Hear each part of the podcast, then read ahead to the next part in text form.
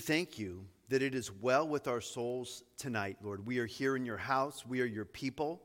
Lord, we have nowhere else to turn but to put our eyes on heaven, Lord, and to put our eyes on Jesus, the author and the finisher of our faith, Lord. We could sing, It is well with my soul tonight because, Jesus, we are your people and you love us. You call us by your name. You call us Christian, Christ one.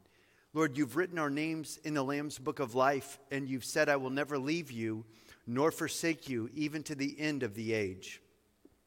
Lord, help us in this time of trouble. Help us in this time of fear and anxiety and worry, Lord God. Uh, rampant deception, rampant delusion everywhere we turn, Father. Misinformation and misdirection, purposefully sent out to try and confuse your people, Lord. Have mercy on us, Lord. We are just sheep, Lord. We're so easily misled. So, Jesus, we know that you are the author and the finisher of our faith. You began it and you're going to finish it because you promised that you would. Be with us tonight, Lord. Bless us, Lord. Fill this place with your Holy Spirit and speak to us through your word. And bless your people, Father. Please continue to protect us from all danger and all evil. And we ask these things in Jesus' name. Amen. So if you'd like to open up, we are in Isaiah chapter 22. We're back in Isaiah tonight. Haven't uh, been in this expository chapter and verse study for a few weeks now. I know you got to watch my pastor last week. You got to watch Pastor Chuck Smith here and uh, on, on, video. I, I, I, had lost my voice last Monday night. I was really, really kind of uh, suffering from laryngitis, although it wasn't from sickness. I just talked too much, I guess. So I, I, I, wouldn't have been all here on, on Wednesday with my voice. And so I took, took last week off so I'd be able to uh, teach on Sunday. And I know you had Pastor Bob here to introduce the, the video last week. And so that's special for both Pastor Bob and I because Pastor Chuck was, was our pastor and he ordained me. And uh, he's, his, his teachings are still profound, even though he's been gone now for about six or seven years. He's been with Jesus, uh, but his teachings are still so powerful. so I've entitled this message, The Valley of Vision. We're in Isaiah chapter 22. We left off last time in Isaiah 21. That was the last chapter we covered here. And we're coming to the end of this series of, of oracles or judgments against the various nations surrounding Judah, um, including Babylon, including Assyria, including Israel, the northern tribes of Israel. There were oracles or judgments that were um, spoken by God. He gave these prophecies to Isaiah. Isaiah wrote them down. And then, of course, we've been looking at how the various judgments have been fulfilled. Some of them are still yet future, some of them speak of the tribulation period. Uh, and the judgment against the revived uh, Babylon, city of Babylon, etc. But this is um, a judgment against, actually, not against one of Israel's enemies, but this is a, a judgment against God's people, against Jerusalem, and therefore against the nation of Judah. So we read here in Isaiah chapter 22, verse 1 the burden against the valley of vision. What ails you now? Excuse me. That you have all gone up to the housetops, you who are full of noise, a tumultuous city, a joyous city. Your slain men are not slain with the sword, nor dead in battle. All your rulers have fled together, they are captured by the archers. All who, all who are found in you are bound together. They have fled from afar. Therefore I said, Look away from me. I will weep bitterly. Do not labor to comfort me because of the plundering of the daughter of my people. Now, historians and Bible commentators are not sure if this is speaking of uh, the Assyrian siege that occurred in approximately 701 BC. Um, there were many sieges that took place in the city of Jerusalem throughout their history. And so it would seem that Isaiah had a specific siege in mind, that he was actually watching these things happen. But then God was also showing him the future destruction of Jerusalem by Babylon when Nebuchadnezzar would come and just obliterate the city. You remember the Assyrians came uh, under Sennacherib and the Rabbashah, and they came and they threatened the people, and they had 185,000 soldiers, and they were surrounding the city of Jerusalem, and the people were uh, just crying out to God. They had nowhere else to turn. And then an angel from the Lord went out and wiped out 185,000 of the Assyrian soldiers, just wiped out their whole army that were on their doorstep, that were surrounding the city with their armies and besieging them. Um, and so it's, it's likely that this was the time that Isaiah was writing this. It would have been again around 701 uh, or 702 BC. But it's not just that siege because they ended up winning that siege in the end. They didn't lose the city of Jerusalem that time. God delivered them from their enemies. But about 100 years later, they would be again besieged by Nebuchadnezzar and his powerful Babylonian army, and they would be wiped out, annihilated, or carried away captive. Uh, and it was a terrible, terrible siege. They turned to cannibalism and all the rest when they were besieged that time by the Babylonians. And so it's kind of like God is showing Isaiah uh, not just what he was dealing with with the Assyrian siege, where they would be victorious ultimately, but also uh, when the uh, city of Jerusalem would be destroyed. Who knows? Maybe God was showing him when the Romans were going to besiege the city in 70 AD, 66 to 70 AD. The Romans besieged the city uh, uh, of Jerusalem and once again wiped out the city and killed all the people, a bunch of people. Uh, Josephus tells us a million people were, were killed, Jews were killed by uh, Titus, General Titus, who was, uh, would go on to become the emperor uh, of Rome. during the siege of Jerusalem in 70 AD. There's going to be another siege that's going to happen still in the future when the Antichrist comes at the Great Tribulation uh, period. And so uh, it is a very uh, common theme for the history of Judah and especially the history of Jerusalem to be attacked by enemies and to be besieged by enemies. And so here Isaiah is, is seeing this siege and he has seen the response of the people and he's, he's kind of perplexed by the response of the people. It says, The burden against the valley of vision, verse 1 what ails you now that you have all gone up on your housetops? Now, in Jerusalem to this day, especially um, in East Jerusalem, when you get into the Arab areas, you'll see that people still go up on their housetops to this day. It's something that they do. They live in sort of like um, rock houses. A lot of them, there's uh, buildings that have been there for forever and they go up on their rooftops, and that's kind of their lounging area. That's where they'll have gardens and they'll have trees and plants and things like this and flowers. And from certain parts of Jerusalem, you can look down on other people's rooftops. Uh, and it's kind of like their common area, especially when it's hot in the summer. They'll go up there in the evenings and have dinner and so forth. And so um, he's seeing that the people, he's up on a high place, the Valley of Vision. Perhaps uh, he's up at uh, Mount Scopus there on by the Olivet, uh, uh, the Mount of Olives on the eastern mountains, looking down on Jerusalem. Uh, but he's, he's got this vision of the people. They're all going up on their housetops. And he says, You who are full of noise, a tumultuous city, a joyous city. He's perplexed. They're, they're celebrating. They're, they're, they're having like a feast. They're having like parties up on top of their rooftops as they are surrounded by their enemies. And he's just, uh, it just breaks Isaiah's heart because they're not turning to God. They're not humbling themselves and seeking the Lord. Uh, and and, and the, the prophet's heart was broken because he knew uh, ultimately that they were going to be destroyed because God was showing him uh, uh, the future. And, and eventually the Babylonians would come and besiege them and just completely wipe them out and carry them away captive to Babylon uh, for 70 years. He says in verse in verse uh, 3, well, verse 2, you who are full of noise, a tumultuous city, a joyous city, your slain are not men slain with the sword, nor dead in battle. Verse 3, all your rulers have fled together. They are captured by the archers. All who are found in you are bound together. They have fled from afar. And so, um, initially, when the Babylonians did besiege, and Nebuchadnezzar did besiege uh, the city of Jerusalem in around 600 BC. Uh, it fell in 586 BC, actually. The city fell to the Babylonians in 586 BC. They were carried away captive. But the rulers had all tried to escape. Uh, the ruling class, the, the, the ruling families, and so forth, the political leaders, they tried to escape and sneak out like a back way, and they were captured by Nebuchadnezzar and by the Babylonian armies. In other words, they didn't get away from their enemies, even though they tried to sneak out. Um, your rulers have fled together.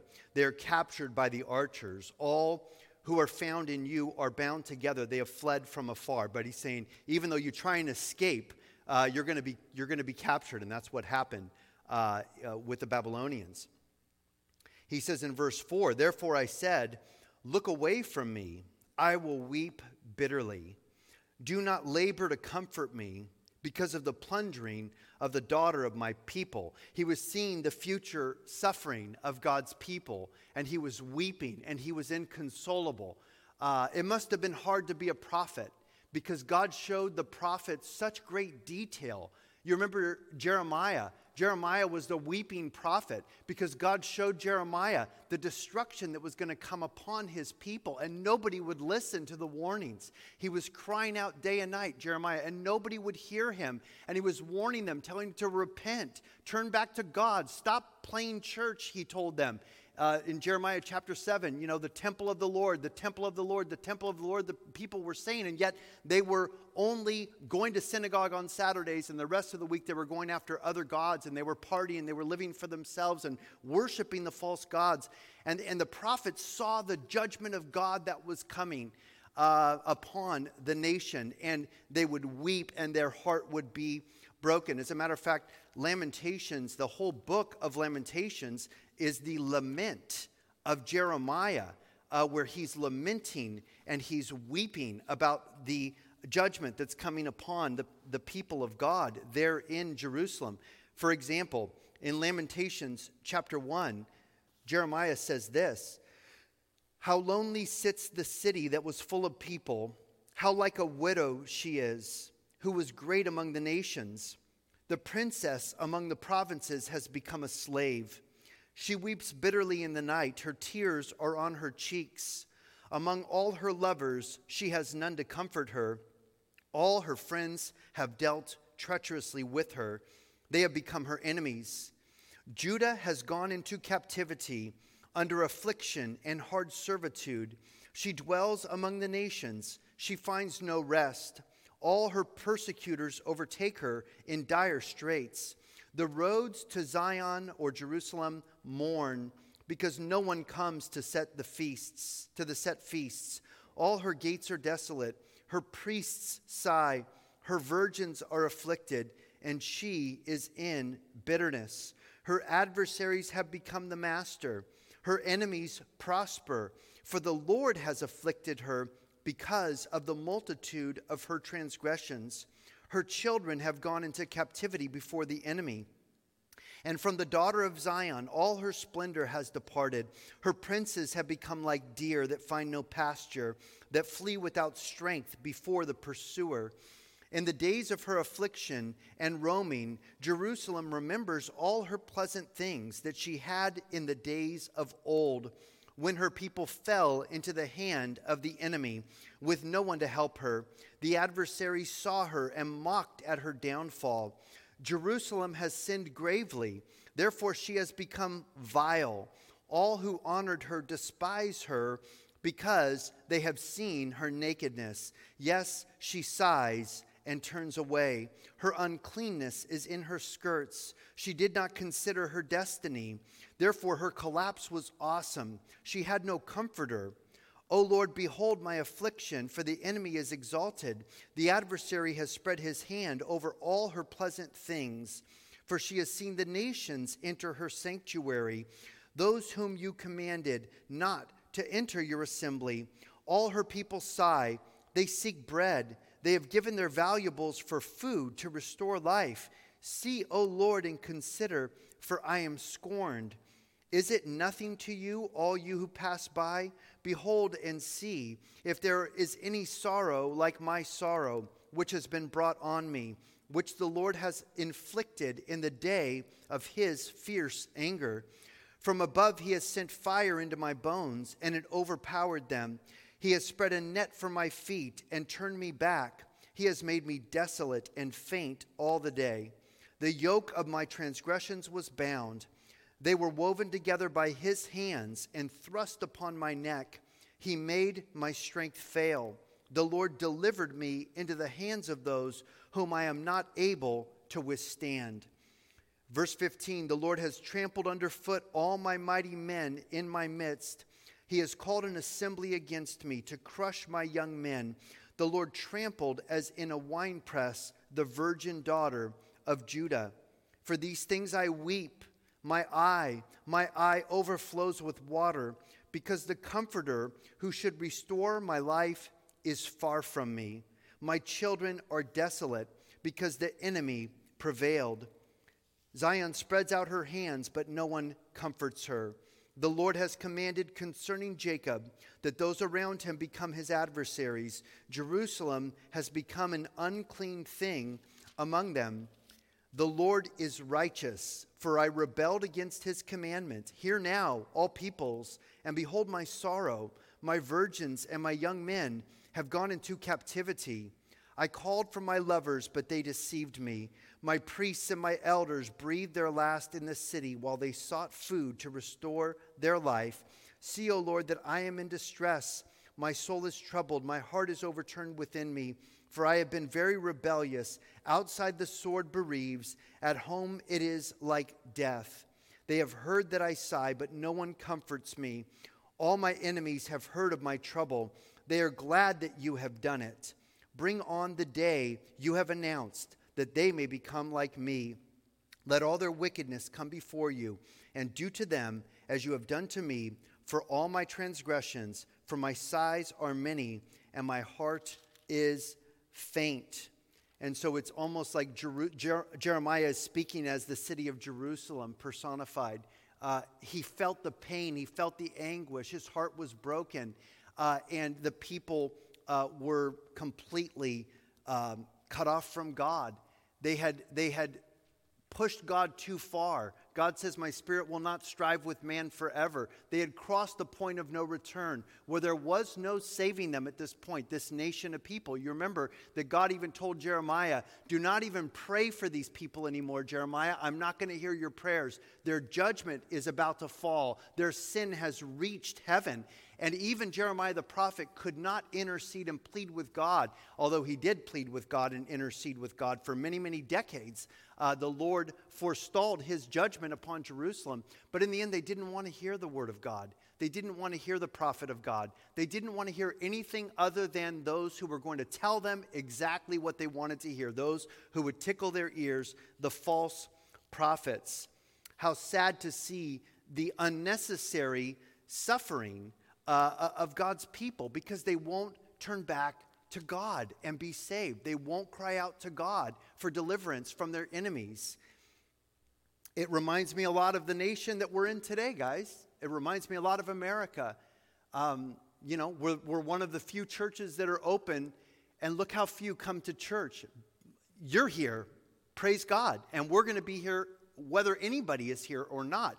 But you would think as the world is falling apart, and our economy is collapsing, that the church would be filled with people seeking God, with just Christians whose churches are shut down and they're tired of watching streaming services and streaming church services, that they'd want to come in person and fellowship, as you are here tonight.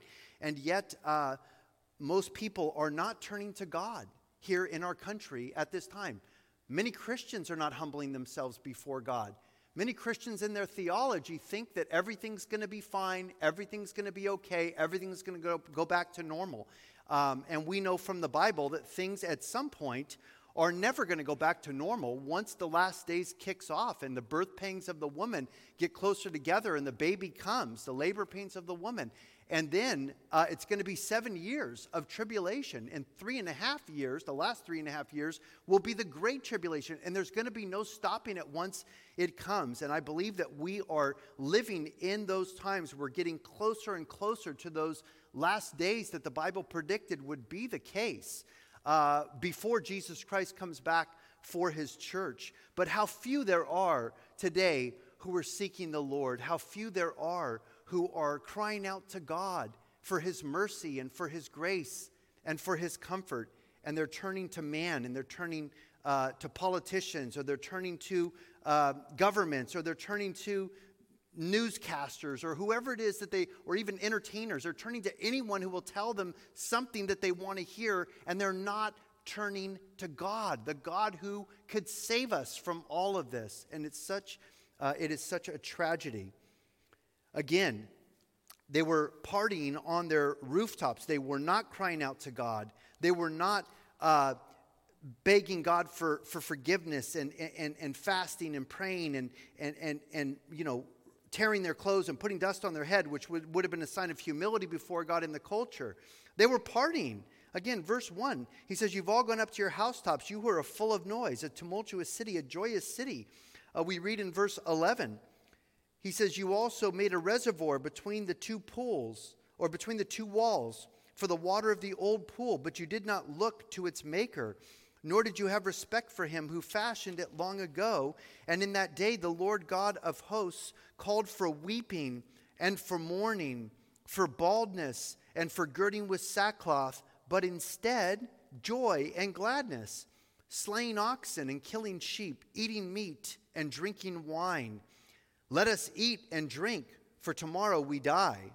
Then it was revealed in my hearing by the Lord of hosts Surely, for this iniquity there will be no atonement for you, even to your death, says the Lord God of hosts. So instead of humbling themselves as a nation before God, as their enemies were besieging them, besieging them, they were partying, they were eating, they were drinking, uh, and they were fatalistic, saying, uh, you know, que sera, sera, what will be, will be. If we're going to die, we may as well die partying. Let's eat and drink and be merry, for tomorrow we die. And, and the prophet's heart is broken because the people are not seeking the Lord. They're not turning to the one who has the power to deliver them from their enemies. He continues back in verse 5 for it is a day of trouble and treading down and perplexity by the Lord God of hosts in the valley of vision, breaking down the walls and of crying to the mountain. And so it's a day of trouble that's coming that God is showing him this vision of the future uh, and this treading down and this perplexity. He says in verse 6 Elam bore the quiver with chariots of men and horsemen and Kir uncovered the shield. It shall come to pass that your choicest valleys shall be full of chariots, and the horsemen shall set themselves in array at the gate. And so, again, God was showing uh, Isaiah what was coming. Uh, Elam is a city in what would become Persia in, in, the Assyrian Empire at that time. Persia was part of the Assyrian Empire at the time of Isaiah, and Elam was uh, a city, a major city east of, uh, in East Assyria. And so he's saying these are the people who are going to be coming. These are the people who are going to be filling uh, the valleys with chariots and horsemen, um, besieging you at the gate. Again, verse 7 It shall come to pass that your choicest valley shall be full of chariots, the horsemen shall set themselves in array uh, at the gate. And we read in Isaiah 37, Isaiah 37 and 38 deal with this in, in some detail. In Isaiah 37, verse 1, we read this about when the Assyrians did come and besiege the city of Jerusalem. Isaiah 37, 1, and so it was when King Hezekiah heard it that he tore his clothes, he covered himself with sackcloth, and he went into the house of the Lord. Then he sent Eliakim, who was over the household, Shebna the scribe, and the elders of the priests, covered with sackcloth, to Isaiah the prophet, the son of Amos.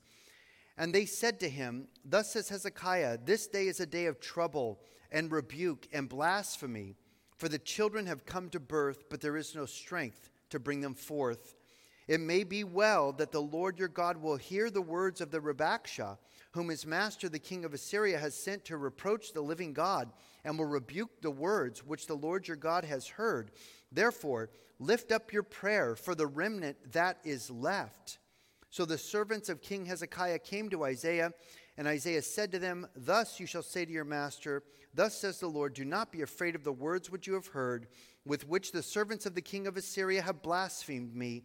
Surely I will send a spirit upon him. He shall hear a rumor. He shall return to his own land, and I will cause him to fall by the sword in his own land. So, because Hezekiah was a righteous king, Hezekiah was a good king, he was a wise king, he did seek the Lord when the enemy did come and fill uh, the valley with their horsemen and with their chariots. Uh, not so later when Nebuchadnezzar and the Babylonians uh, were, were there surrounding uh, the city of Jerusalem. Back in Isaiah 22 and verse 8, we read, He removed the protection of Judah. You looked in that day to the armor of the house of the forest. So it's interesting. He's saying here that in the time that Judah fell, so again, this is not talking about the Assyrians because they sought the Lord during the Assyrian um, siege, and the Lord defended them and, and, and conquered their enemies. But later, with Babylon, they did not seek the Lord, and so they were conquered by their enemies. But he's saying he removed the protection from Judah. He's taken his hand of protection off from over you. And it is a very dangerous thing when the Lord removes his protective covering from a nation or even from a person who claims to be a child of God who is a child of God. Oftentimes, you know, we put ourselves into positions where we are no longer abiding in Christ. We're no longer sticking close to the Good Shepherd. And that's when bad things happen. We need to stay close to Jesus. We need to keep close to Him. And if we're close to Him, if we draw near to Him, He will draw near to us. But if we don't want Him and we don't want to be close to Him and we push Him away and we go our own way, we're going to end up in dangerous territory. We're going to end up with wolves. We're going to end up uh, with lions. You know, think about the picture of the sheep, the sheep wandering from the shepherd. It's a very dangerous thing. The sheep may drink from a polluted spring and die, get sick and die from polluted water. The sheep may eat some poisonous grass and get sick and die. The sheep could be eaten by a pack of coyotes or a wolf or a lion. The safest place for the sheep to be is right by the shepherd. And so, you know, people who really leave the Lord. They walk away from the Lord because they don't want God's rules over them. They don't want God's word in their life. They don't want to surrender to the Lord. They think that they could do it on their own, do it their own way. Oftentimes, that's when they end up in trouble because they've left that place of covering, they've left that place of safety. And we know that there is uh, an example of a righteous man who had the uh, protective covering of God removed from him, and you saw what happened to him. That man was called Job. And we read uh, in Job, I think this is a very good example of what Isaiah is talking about, about that hedge of protection, that covering that God puts over his people. Job chapter 1 and verse 6 says this Now there was a day when the sons of God came to present themselves before the Lord and Satan also came among them. And the Lord said to Satan, From where do you come? So Satan answered the Lord and said, From going to and fro on the earth, and from walking back and forth on it. Then the Lord said to Satan, Have you considered my servant Job? That there is none like him on the earth, a blameless and upright man, one who fears God and shuns evil. So Satan answered the Lord and said, Does Job fear God for nothing? Have you not made a hedge or a covering around him and his household and around all that he has on every side?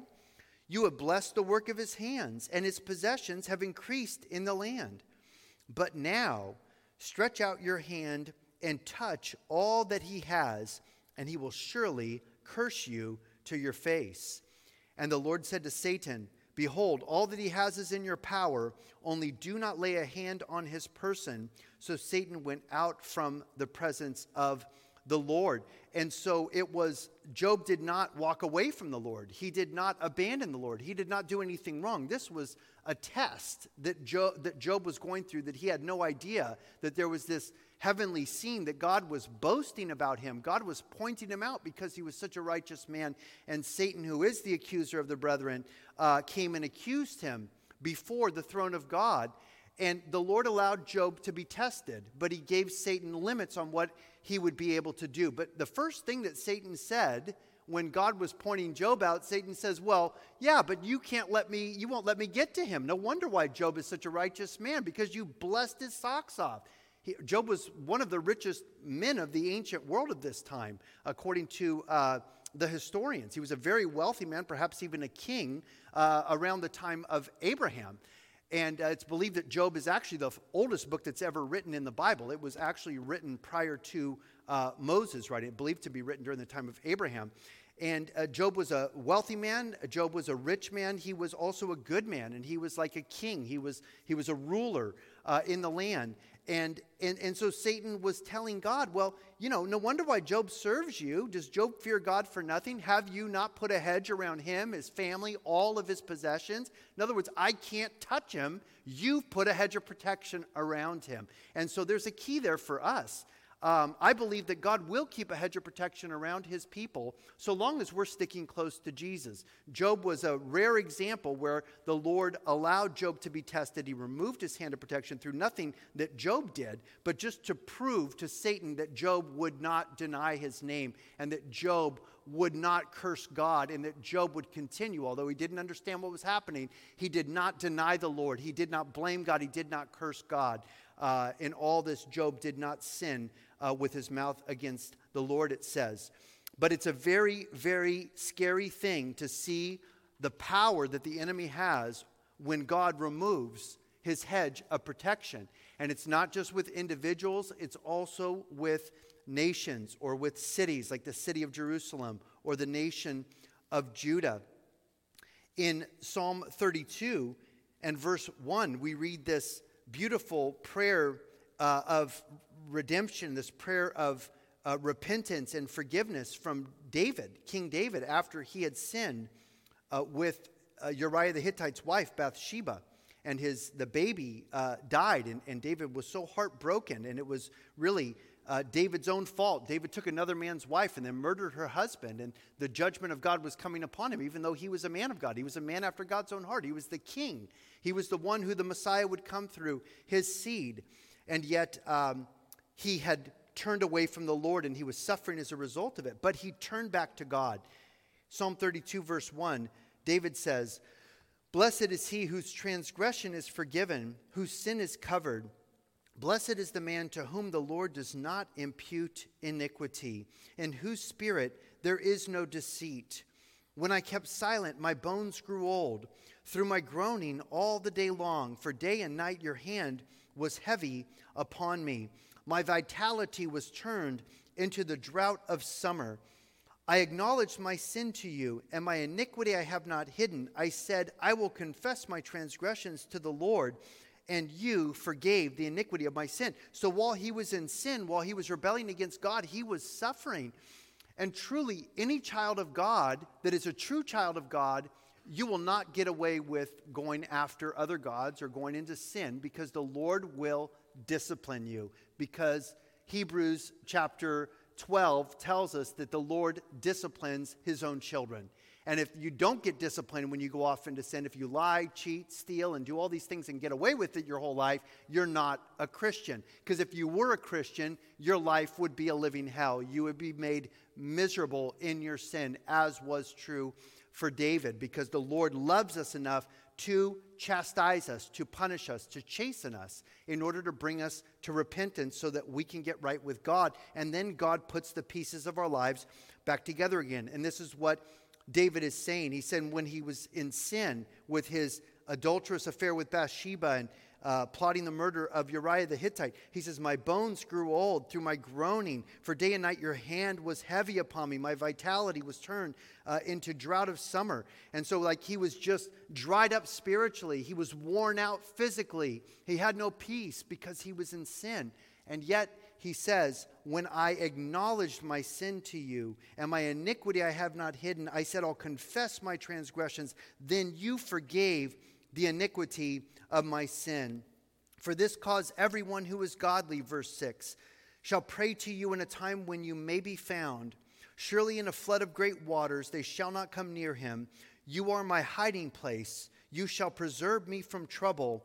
You shall surround me with songs of deliverance. And so, for the child of God, you need to come back to God. If you're living in sin and your life is a mess and you're miserable and you can't find peace or joy in the things of the world, you need to repent and you need to come back to the Lord and He will heal you and He will forgive you. There's always consequences for our sins.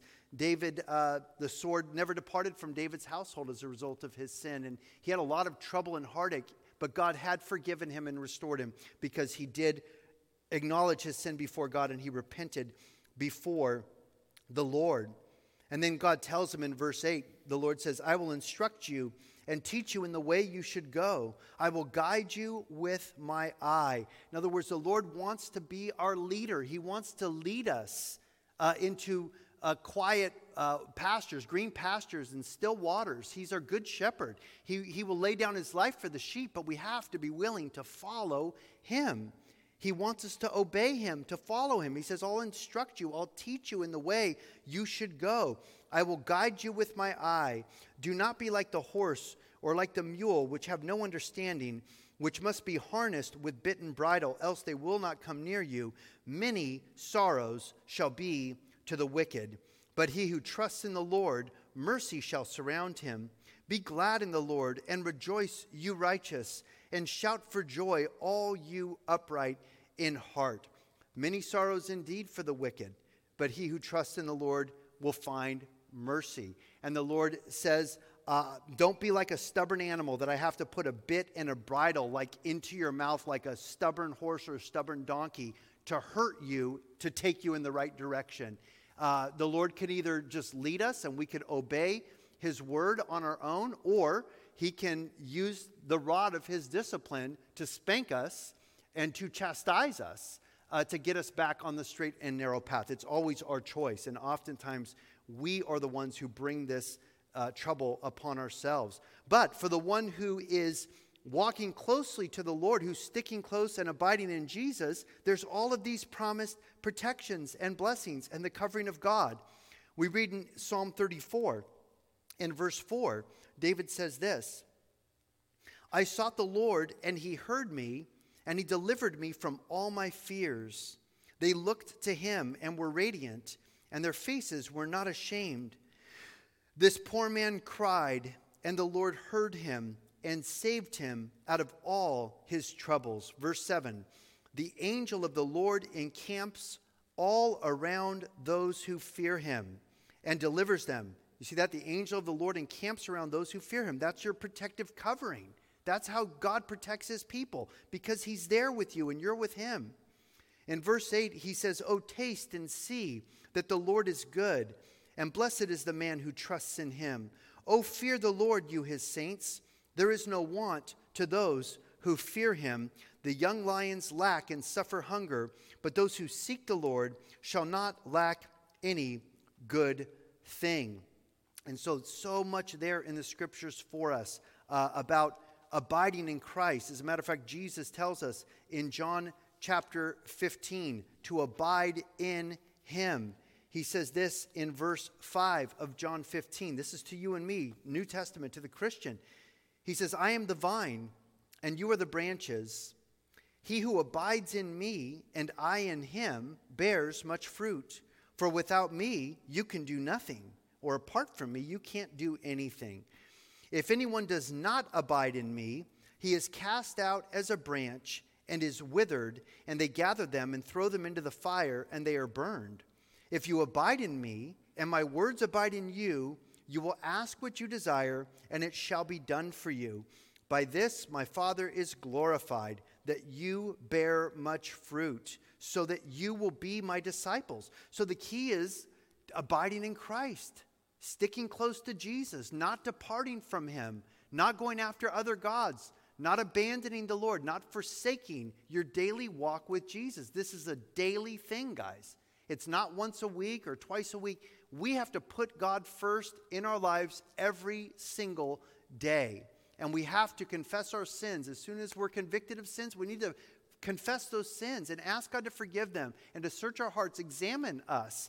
And, and He will. He's faithful and He's just to forgive us of our sins and to cleanse us from all unrighteousness. But we have to be those who are seeking God, who want to be close to the Lord. He says in verse 9 of John 15, As the Father loved me, I also have loved you. Abide in my love. If you keep my commandments, you will abide in my love, just as I have kept my Father's commandments and abide in his love.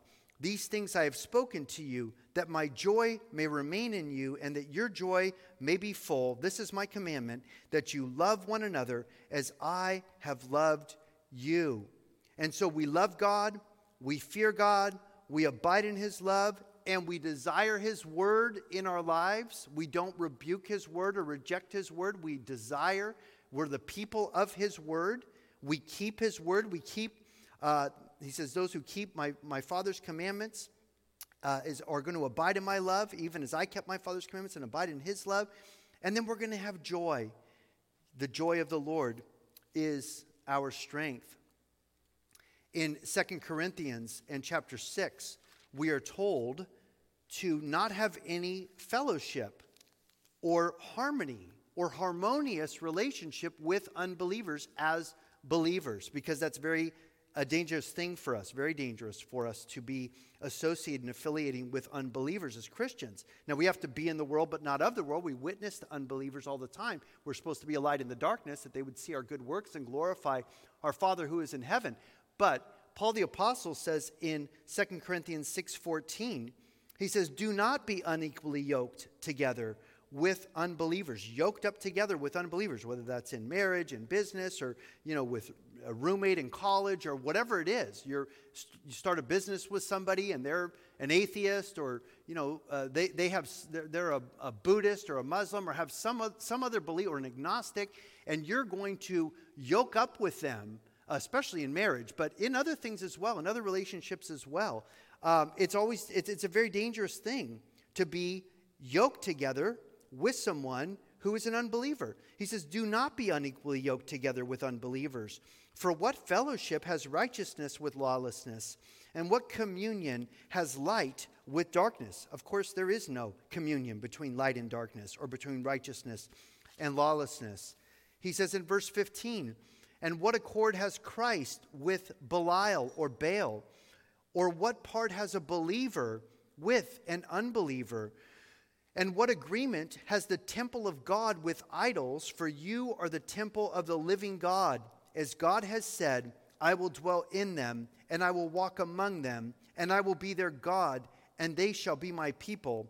Therefore, come out from among them and be separate, says the Lord. Do not touch what is unclean, and I will receive you. I will be a father to you, and you shall be my sons and daughters, says the Lord Almighty. And then, chapter 7, verse 1. Therefore, having these promises, beloved, let us cleanse ourselves from all filthiness of the flesh and spirit, perfecting holiness in the fear of God. In other words, when you hang out with unbelievers, they are going to influence you in their unbelief, and they are going to cause you oftentimes to sin in ways you never would have sinned before. And so he's, he's exhorting us, he's encouraging us, he's warning us come out from among them and be separate, says the Lord, and do not touch what is unclean and I will receive you, and I will be a father to you, and you will be sons and daughters. So, to stay under the covering of the Lord, you have to keep yourself in check. You have to be wise as a serpent and harmless as a dove, and not be unequally yoked to unbelievers. How many people's lives are destroyed because they're in the wrong place at the wrong time with the wrong people, doing the wrong things, and you sometimes you just can't get those mistakes back. The losses sometimes are permanent. So he continues back in Isaiah chapter 22 and verse 9.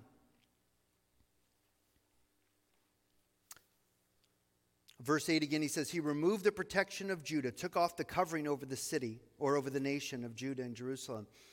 You looked in that day to the armor of the house of the forest. So, uh, as the Lord was removing his protective covering from them because they were idolatrous and going after other gods, really was the reason that God was removing his hand of protection from Judah they were going to the armory in the house of the forest that King Solomon had built uh, with the cedars of Lebanon, where uh, they apparently had all these weapons and all this armor that uh, Solomon had put there in the forest. And so instead of uh, really acknowledging their sins and repenting and turning to God, they thought that they were going to fight their way out.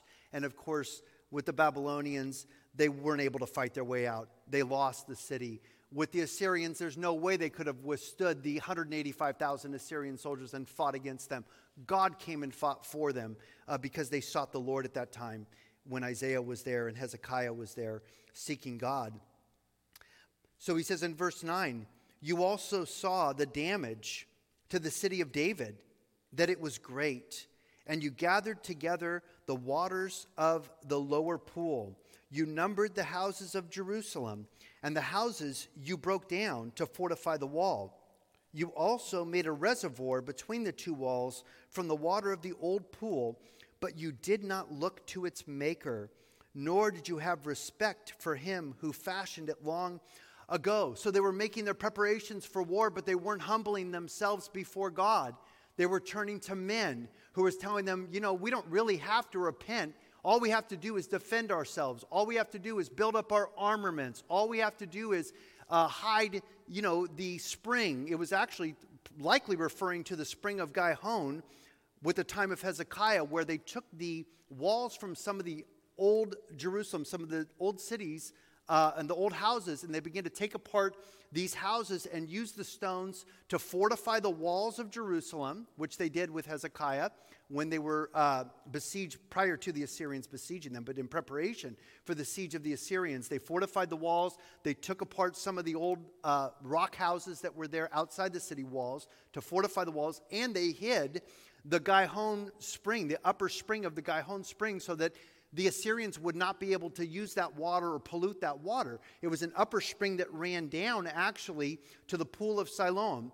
Uh, and it's, it's, it's an amazing thing, those of you who have been to Israel, who have been to Jerusalem, to see Hezekiah's tunnel. I've actually been into Hezekiah's tunnel. Hezekiah had engineers who took this spring that was outside the city walls and they, they went through solid bedrock for 1,777 feet this is back in 705 BC.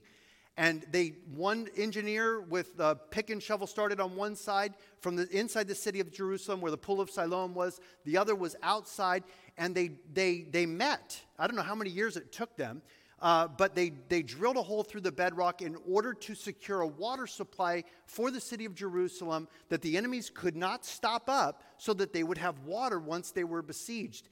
And Hezekiah's tunnel is still there today. I've been inside of Hezekiah's tunnel. Uh, it's fun to go through it uh, one time. I don't know that I would ever go through it again.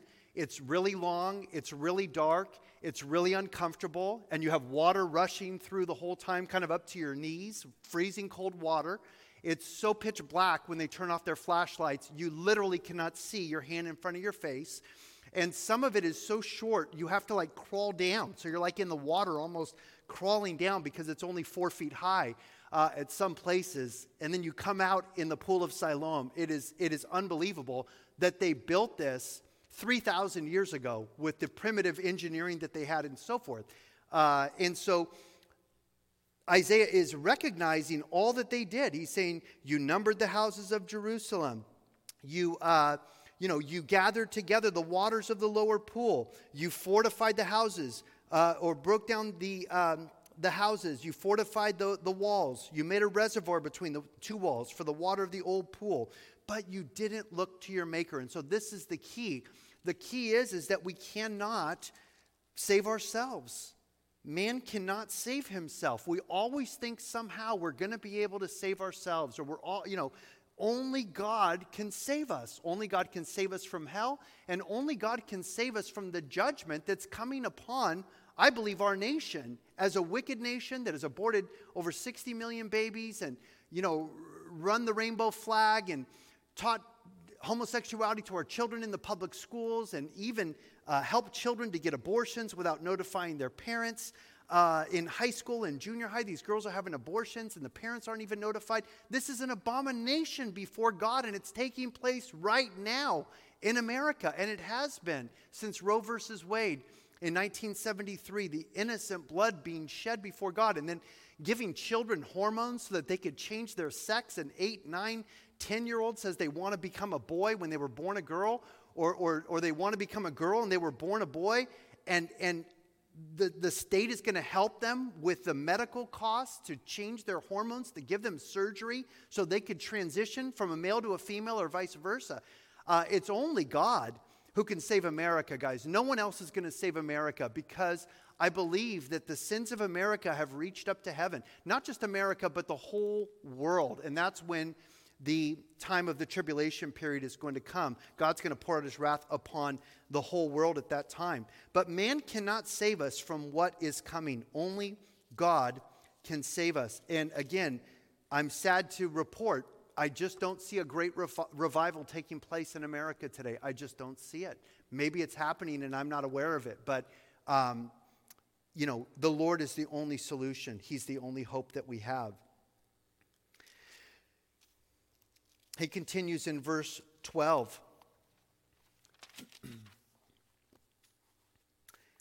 he says, in, in that day, the Lord God of hosts called for weeping and for mourning, for baldness and for girding with sackcloth. So the Lord was calling for repentance, for national repentance. He was calling for the people to weep over their sins and over their idolatry and the sins of their nation. Uh, that he wanted them to be mourning over what they had done. Remember, they were offering human sacrifices, especially uh, uh, after um, the time of Hezekiah.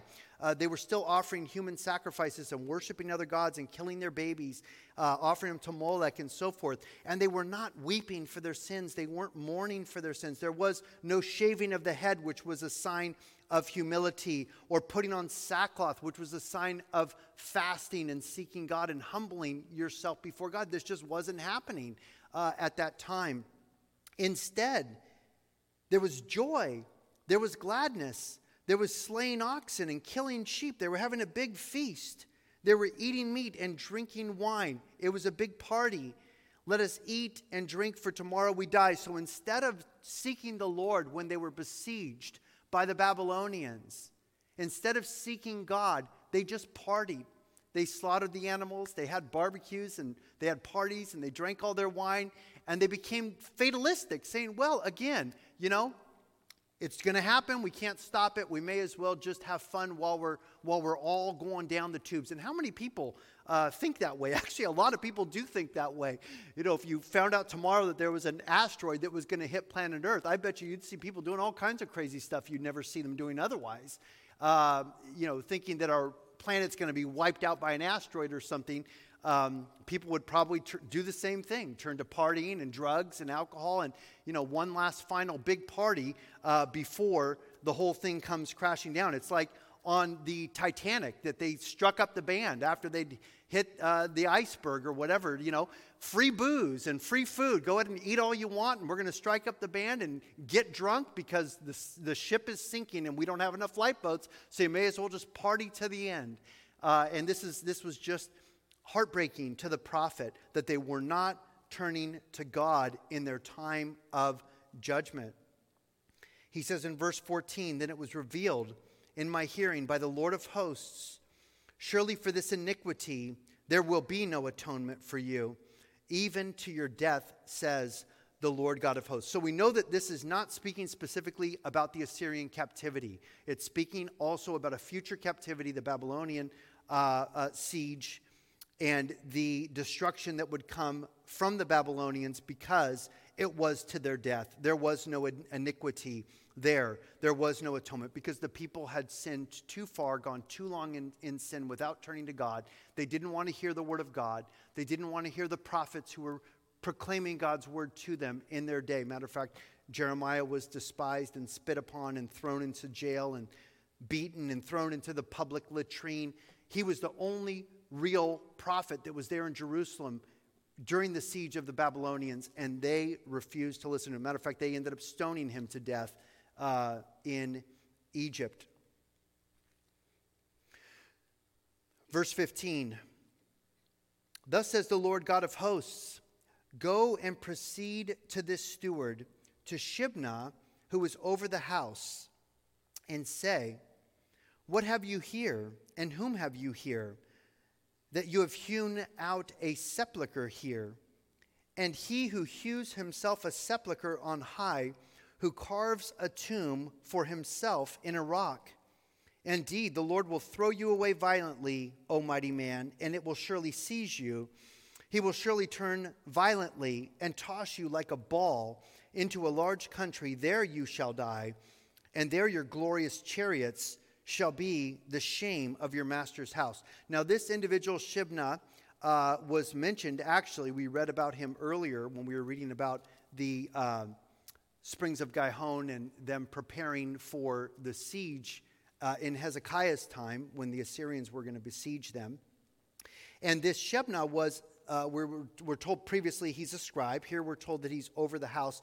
And he, this is not a, a Jewish name, so he was a foreigner that was there um, pretty much running the king's house and uh, really had no business being there. And he was looking to enrich himself, is basically what he was doing. He was building himself a beautiful uh, carved out sepulchre where the royalty would, would put their, their loved ones, and it would be like a family sort of a plot, like a mausoleum. You could still see these. Um, these sepulchres ca- carved into the, the, the walls uh, or the hills of Jerusalem today. Um, Absalom's tomb and, and, and, some of the others they say are there. And uh, they would just uh, carve out a beautiful um, cave, and then they would have little chambers and they would bury their loved ones there. And it was for the very wealthy, kind of like the Egyptians would do with their pharaohs or the priests uh, who served the pharaohs and so forth. It was a thing that they did in ancient times for the wealthy people so that their name would be remembered for a long time. And God's calling this guy out. He's like, Who are you? Why are you doing this? Who do you think you are? You think you're somebody rich, you're somebody powerful, uh, and, and you're going to you know, be remembered here forever. And God says, I'm going to cast you out. You're going to die uh, in a foreign land, and all of your money and your chariots and your uh, powerful position here uh, will, will be to the shame of your master's house. And so there's no record of what happened to Shebna, but apparently uh, the Lord drove him out of the land, and he died in a foreign land. Verse 19 So I will drive you out of your office, and from your position, he will pull you down. Then he changes gears and he starts talking about a faithful servant. Uh, Eliakim, verse 20. Then it shall be in that day that I will call my servant Eliakim, the son of Hilkiah. I will clothe him with your robe and strengthen him with your belt, and I will commit your responsibility into his hand, and he shall be a father to the inhabitants of Jerusalem and to the house of Judah. Now, Eliakim uh, becomes a shadow or a type of Jesus Christ, as we're going to see here in a minute.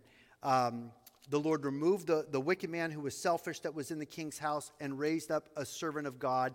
Uh, and uh, Eliakim was, was a real person. We read about him uh, in the uh, book of the Kings and the Chronicles. And he was there actually when the Assyrians were besieging the city walls. He was one of the spokespersons for Hezekiah who was uh, speaking to the Rabshakeh on behalf of the king he says, um, verse 22 The key of the house of David I will lay on his shoulder, so he shall open and no one shall shut, and he shall shut and no one shall open.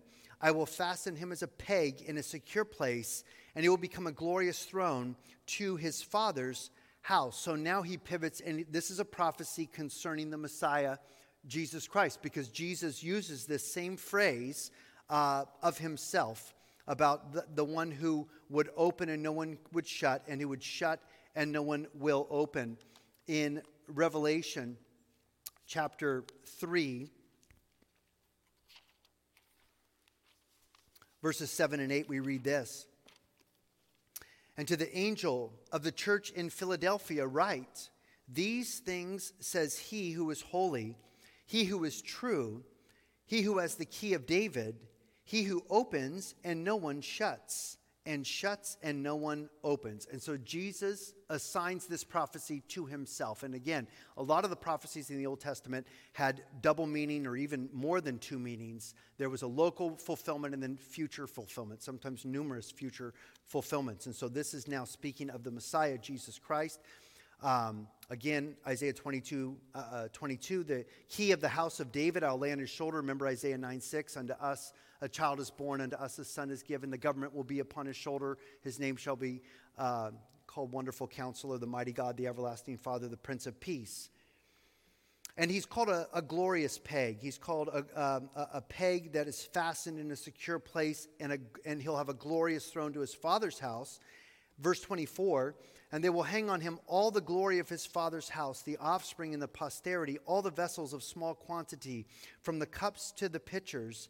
In that day, says the Lord of hosts, that the peg, the peg that is fastened in the secure place will be removed and be cut down and fall and the burden that was on it will be cut off, for the Lord has spoken. And so it's speaking of the one who would come, who would die, the Messiah who would come, who would be rejected by his own people. He came into his own, and his own received him not.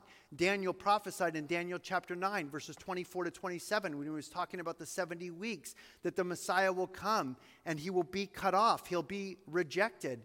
We also read in Isaiah chapter 53 and verse 8 speaking of the Messiah, the one who would come to be the suffering servant, the Lamb of God who would die for the sins of the world.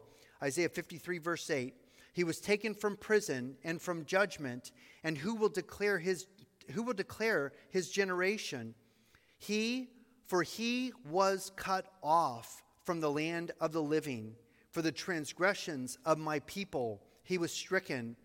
And they made his grave with the wicked, but with the but he was with the rich at his death because he had done no violence, nor was there any deceit in his mouth. Yet it pleased the Lord to bruise him. He has put him to grief.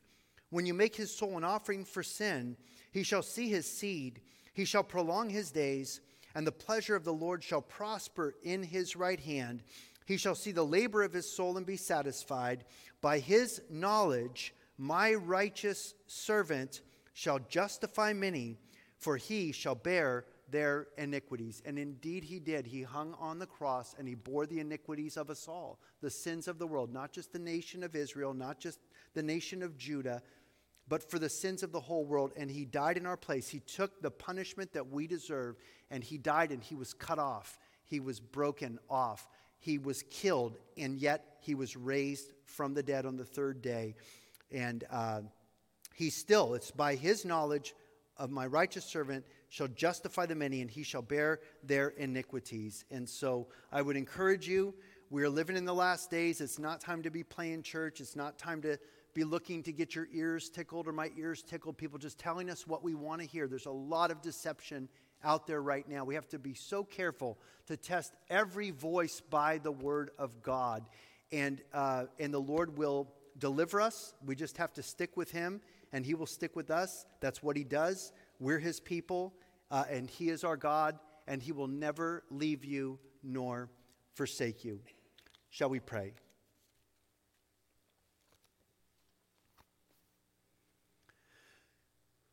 Lord, we do thank you that you have conquered sin and you have conquered death and you have conquered Satan and you have conquered hell. We thank you, Lord God, that by your knowledge, Lord, you are the righteous one, and by your knowledge, you will justify the many, Lord. We thank you for your justification. Lord, we thank you that you wash us white as snow. Lord, we know that we are wicked. Lord, we know that we are sinners, Father. We confess that to you tonight. Lord, there is none righteous, no, not one.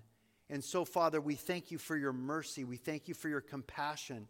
We thank you for your strength, Lord. I pray that you would strengthen your people, Lord. I pray you would continue to encourage your people, Father, that we would not put our eyes on man, Lord. We would keep our eyes on only the God man, Jesus Christ, knowing, Lord, that no matter what is coming, no matter what we face as a nation, Lord, that you will always be there, right there with us, Lord. Help us to abide in you. Help us to stick close to you, Lord. And please use us in these last days, we pray. Bless your people, keep them safe, watch over our church family. In Jesus' name we pray. Amen. We all want to thank you for listening. If this message has blessed you, as we all pray that it has, send the link to this podcast to your friends. Working together, we can get Michael's teaching of the whole of God's inerrant word to all those who hunger to hear it. If you would like to see this ministry expand to reach even more of the broken and lost, if you have questions, comments, and prayer requests, email us at coah podcast at gmail.com.